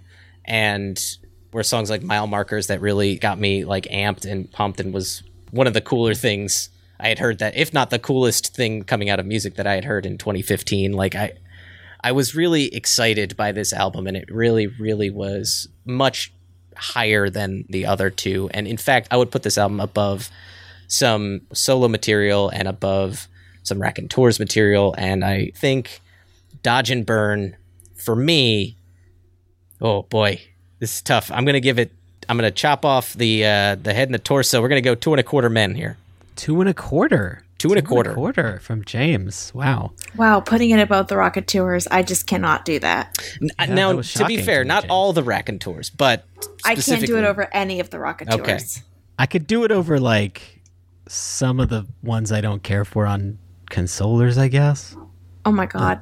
That's my favorite record by them. I like it so I feel like people think I hate consolers. I like consolers. All I'm saying is there are a couple songs on consolers Now- that are a little loud or like they don't have Oh my god. Now, I I will Dynamics. so loud. I would say this album in general feels more like a in his prime Jack White slash material over Help Us Stranger, like a step above some stuff in Help Us Stranger. I would say. I like Help Us Stranger a lot, and I, I really enjoyed that album. But I would say this album, toe to toe, I would say this one can come out ahead. Whoa. We'll agree to disagree, my friend. Okay, that's fair. James, why do you hate Joy? Why do you love crushing people's so- It's souls? the goth pastiche. I just really love, really love the the sadness. Yeah. All right, so you're at 2.25, Jesse, you're at 1.75. So I'm going to co- I'm coming in I'm coming in hot. Uh oh. with my rating. So this was the first new Jack album that came out after I moved to California. So I have very distinct memories of it for that reason. Because James, normally when a new Jack White release came out, you and I would be hanging out, drinking beers, and listening to it and talking about it. Yes, and my maybe with Mike too, and our friend Mike, and this was the first one where I felt like I had I was alone. wandering into the Best Buy to buy my box set or whatever. And it felt weird. And honestly, it's one of the reasons I think part of the impetus behind wanting to start the podcast because I felt like we needed to have a space to talk about this shit. and if we couldn't do it physically together, maybe we'd do it over the internet airwaves. So that is the I have very distinct memories of walking to Best Buy buying it, listening to it on the ride home, you know, and, and listening to it out here. And it was strange, you know, it was strange. And, and because it's also a strange record, it stands apart in his entire catalog, Jack's entire catalog, because it was recorded in a piecemeal kind of fashion. It was originally intended to be a series of singles that were compiled, but it evolved a lot. And it's the only Jack project that had no touring support. And that was intentional. That was part of the mission statement behind the record, which we learned about in this two parter. I promise. Okay, great. Um, but it's the only album with no tour support. So that was weird too, because usually when a new Jack album comes out, we all gather around and we all go to our bacchanalia and we are able to express our enjoyment of the music live. So a strange album, but I think their best produced record. Mm-hmm. I think it sounds sonically the best. I think it builds a nice, neat bridge between Lazaretto and Boarding House Reach in that sense. I like the way Jack's production is becoming less muddy, becoming less dirty. This album I feel like is very is like the cleanest the Dead Weather ever sounded just to my ear. And I appreciate that because as we talked about, I am a soft boy when it comes to music. um, so I like the clean sounding thing. I think Allison's songwriting is great. These songs do sound samey after a while. Mm-hmm. Uh, you can kind of they all start to blend together. Dead Weather albums are like that for me, where they all they just tend to feel like one big song. But any record with Impossible Winter on it, it has me. So I say just for Impossible Winter, I feel love, Three Dollar Hat, Mile Markers for like those songs alone. This gets a solid two men. Woo! I'm going right down the middle. I do love it. I forget about it all the time, Yep. but when I revisit it, I'm happy I revisited it because it's a nice place. You know? Well, you make me want to listen to Lazaretto, Dodge and Burn, and Boarding House Reach in order now that you mention that. It's Yeah. wild, like making the connect. Like three dollar hat is such a a, a Boarding House missing Reach kinda Yeah, it's a missing link between boarding house reach and Lazaretto. It's like what happened between these two, and then you hear three dollar hat, and it's like oh, Yeah. evolved from this. Yeah. Um, also Yeah. in there you have blues on two trees and other you know wildness, but this song was, I must say, Paul, impossible for me to forget. Because it's one of the few songs I ever put on my iPhone. Like I don't use my iPhone as an iPod, yeah. but I did put this when it came out. I put all these songs on there because I just gotten like Bluetooth in my car, and I'm like, I can listen to an album through my phone. All right, Why? James, humble brag with Yeah. Bluetooth in your car. Hey, hey, now I could make phone calls without, and I repeat, without holding a phone in my hands. Wow. But, Whoa. but. Uh, Slow down with your Bezos bucks. So I am out of Bezos bucks. I, we've been over this. Anyway, these songs were on my phone, and then I never took them off. So every time my my car would ever switch to Bluetooth mode, immediately would start playing uh, a shuffled version. Yeah. Well, it would it would be that, and then at some point I purchased blood pressures from the kills on Apple Music or whatever, and then so it was always some form of Allison just Yeah. yelling at me whenever I turned on my Bluetooth. It was like ah, so these songs were impossible for me to get out of my head, and that may have been a factor in me finding them more memorable and more digestible than "Help Us Stranger" because I I was just around them pretty much every day of my commute for the past five years. Yeah. Well, any final thoughts about Dodge and Burn before we leave here today, Jesse? Any uh, catch-all stuff? Any? Oh gosh, not really. I'm really sitting here fascinated about the thought of listening to Lazaretto and to Dodge and Burn and to Boarding House Reach because I've never thought of that being a bridge between those two albums. But you're totally right. It makes so much sense, and my brain's kind of like phew, right now. So Even in production quality, it's, it's yes, yeah. yeah, exactly. So I'm definitely gonna have to sit back and make that a project because, and it may help me appreciate Dodge and Burn even more than I already do. You know, so I think that's awesome. this podcast has done that a lot to me and Paul, where before this podcast, we would listen to these albums and we liked them. And obviously they came out in order. But when we go into the research for it, you really see the through line between every single album and every single band.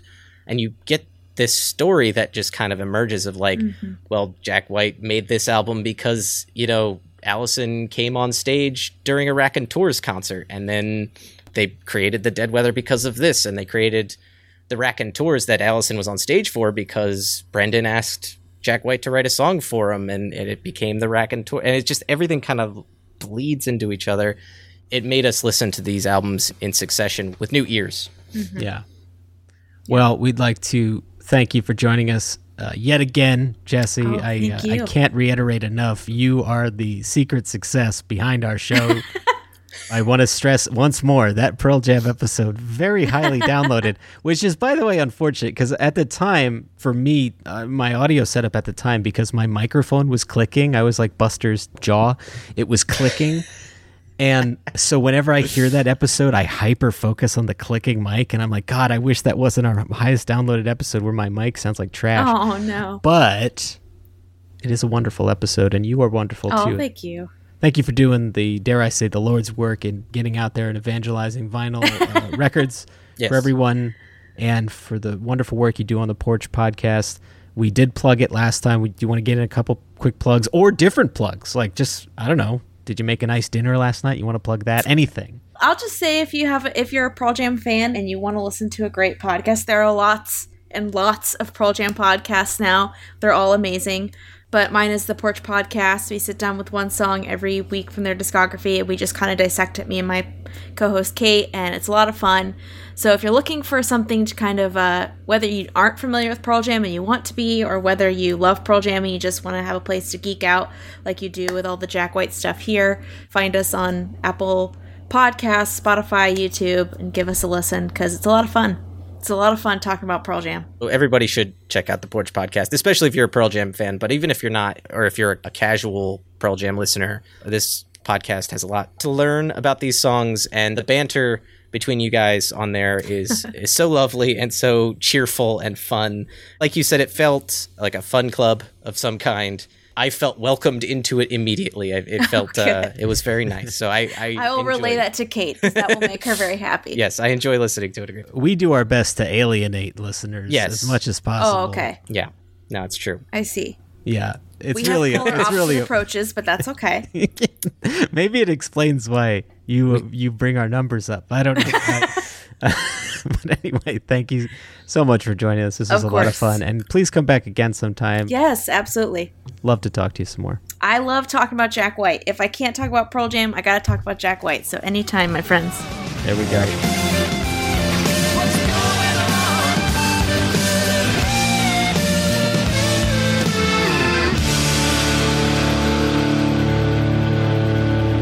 Like to thank Jesse from the Porch Podcast for joining us. Before we leave the album here, I just want to read this from uh, Allison Mosshart speaking about the band and this record. She said, The four members in the Dead Weather are soulmates, and I've only ever felt this twice in my life. It's the same thing that happens with Jamie in The Kills. It's something you cannot describe, it only exists. Dodge and Burn is a heavy, dark, and energetic album, which is rare these days. The album has a human component, and this can be felt if you listen to the record. It's a sound that I cannot fing describe. After listening to those guitars, I just want to smash everything around me. And then I'll follow that up with LJ here. He called it dark, full of guitars, and unsettling riffs. And that, James, is Dodge and Burn. Dead Weather's best. And with that, wraps not only our episode today, but we've gone through all of the Dead Weather studio albums, doing album analyses. The balloon drop is scheduled for when we finish all the albums, but um, we're close. We we're only, close. I think, Elephant and Blunderbuss are the only two left that we haven't done.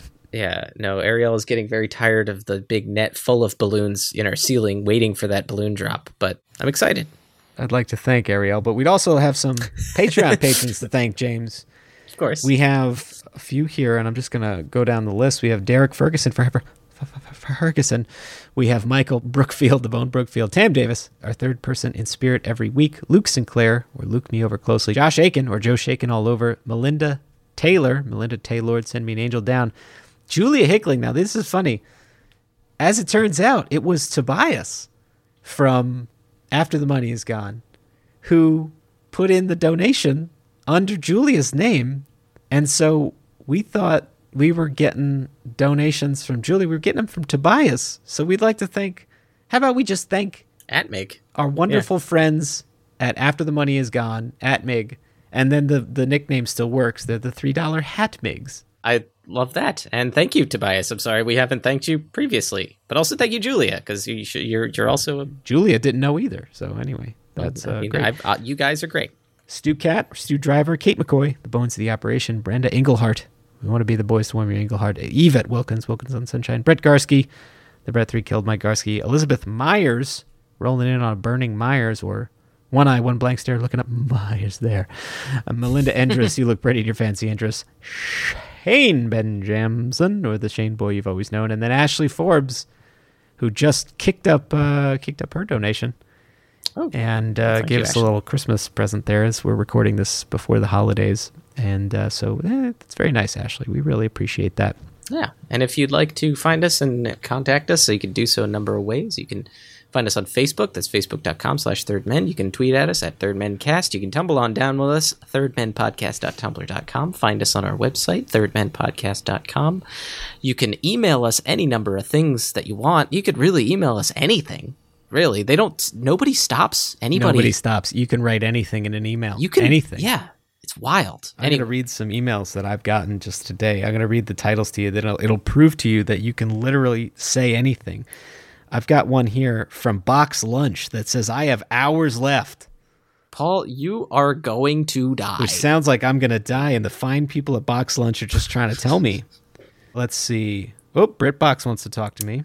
They want to tell me about some English Have you ever had a celebrity say, "Hey, you want to get lunch?" I get those all the time. Here's one I got. The title of the email is "Here's Why Mitch McConnell is Terrified." Whew. Whew. I don't think that man is capable of emotion. I get so much junk mail from the Democratic Party, and it's all like, "Oh, here's here's a great one, Paul. You deserve better." That's from a Democrat like uh, good. thing. Let's see what else. Oh, never saw the email address is never saw this coming. Period, and then. Uh, the subject line wow all caps three exclamation point i'm sorry four exclamation this just in four exclamation points. And then this the, the email starts with we thought democrats had given up. And there's all big caps lots of caps caps, Caps in there. for this is sale. paul reads his junk mail. This is a new segment of the 50 show. cents a cap. mostly it's about what mitch mcconnell is thinking or why i should be mad at mitch mcconnell or what mitch mcconnell is happy that i did or didn't do. Well, here's here's a good one that I got. Email address 562JQ404AA and it's a, a reply to my email that said FY4145925G and it's just a link. And I'm just going to click that link. oh man. James gotta go fishing Gotta go fishing. gotta go fishing anyway that's to prove to you that over electronic mail you could literally send anything to Yeah, anyone Yeah, no, no one's stopping so you. what we're saying is just write to us Do it. anything Do it. anything anything Yeah, no, I get a lot from Nextdoor. I are, I don't know if you're a part of Nextdoor, Paul, and most of it is um, there's a gunshot or fireworks, and the other option is I lost my dog. uh-oh Uh-oh. dog's gone Uh oh, dog gone. you can head to our instagram that's uh, at third men underscore podcast i'm sorry at the third men underscore podcast i put up some pictures there Yeah. We talked to some folks there. You can buy some merch. bit.ly slash third men merch.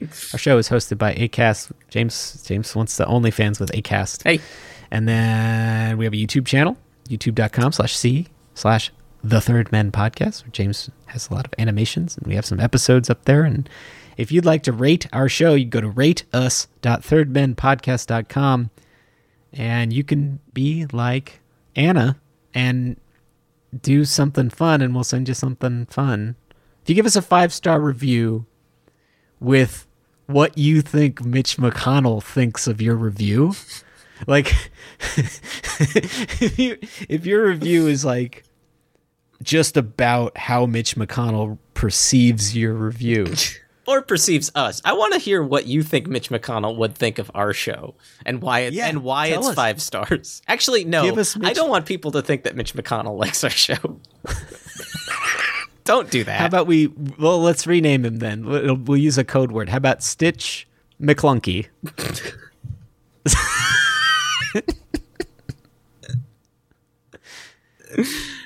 Just do something fun and s- Just do something. And- fun. Five stars, please. and then send us an email saying like we I gave you I gave you a little review. We'd like to thank Sam Kubert, Tom Valenti, and Mitch McConnell for the help in the recording of our theme song. We're the He's Men, shocked that he's involved. As well as Susanna Roundtree for the lovely intros and outros of our program. And she would never put up with Mitch McConnell's bullshit. Also, thank you to email 562JQ404AA for all that you do. Um, all the links you sent me that I click on. Sent you $10,000 in cash so far. I really, really can't. Till next week, I will be looking for a home emailing Mitch McConnell, who is shocked. And I will be looking for a home aboard a prison train with some guards sh- with the just mouths for faces. And they're also shocked. Oh, see you next time. Bye.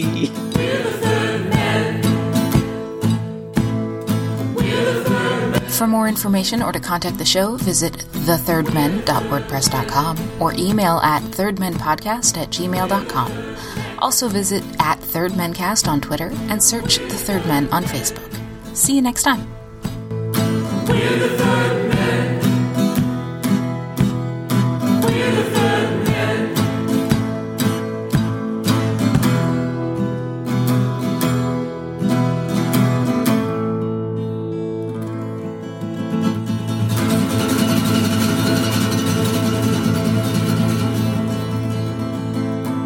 Can't get too far up that bantha's butthole. You know what I mean? Like, you have to. Let's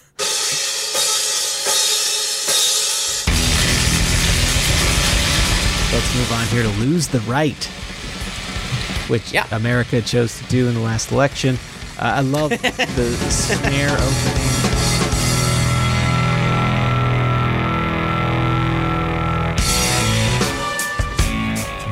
Paul, this child is crying because he wants me to vacuum. And I closed the closet with the vacuum cleaner. And this is very devastating. Hey, buddy. Hey, Jack.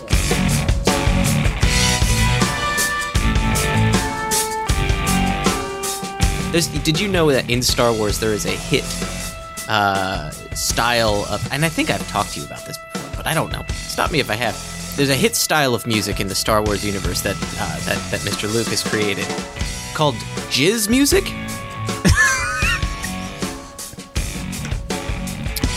J I Z Z music, Paul. Jizz music. And do you know what the instrument you use to play jizz music is, Paul? well, it's called the Jizz Box, Paul.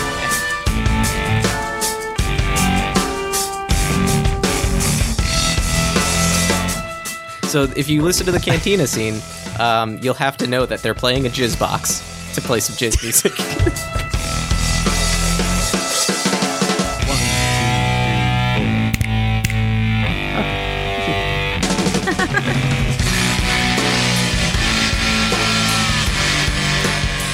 write your review, right? An, an actual review of the show, but then at the end, write, and Mitch McConnell is shocked. Not like don't say any like if whether it's a good thing or a bad thing. He's just bewildered. He's just confused. Everybody. He thought one thing was going to happen, and then a different thing happened, and his mouth was agape. It's not the only thing that's a good one.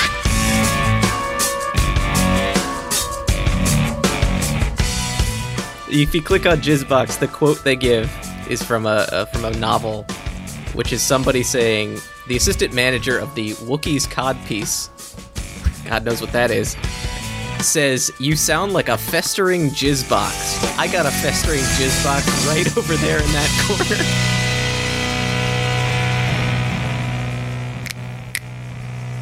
It'll fit together. James, we're back. Well, no, I'm not going to start it that way. Let's go back to our song. Hey everybody, Paul here with a quick message for you. As James and I mentioned many times on the show, this podcast is 100% not for profit and a labor of our love for music. We pride ourselves in bringing you interesting, timely content as we have these past 100 plus episodes. Podcasting is, however, a weirdly expensive process, and we actually lose money on hosting, time, equipment, advertising, and all the other little things that we need to do to make these shows for you. So, to help break even on some expenses like those, James and I have set up a Patreon account where you can, if you like, chip in a few bucks to help keep the lights on. It can be as much or as little as you can swing, and all donations are greatly appreciated. The last thing we want to do is hound anybody for cash, so just know that listening to our show is always payment enough. But if you would like to help us out, that would be amazing. All right, that's all from me. Remember, you can head to patreon.com slash third men podcast and a huge thank you to everyone who's donated already. All right, everybody, I'll see you on the show.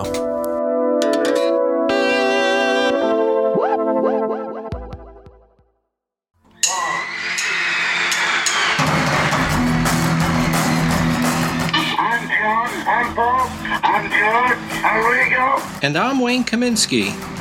You are all invited to join us on a magical mystery trip through the lives of the Beatles every week on the Yesterday and Today podcast.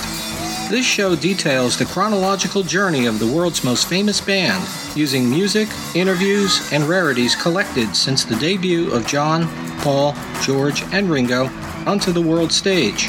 We're a fan made production and we're available now on iTunes and wherever you find your podcasts. So sit back, relax, and download the stream. We hope you will enjoy the show.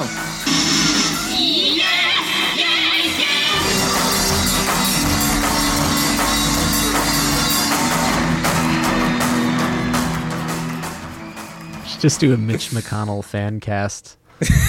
Very uh, brave of you, or very I think the word you're looking for is stupid. well well behaved of you to not call him bitch. Bitch McConnell is good.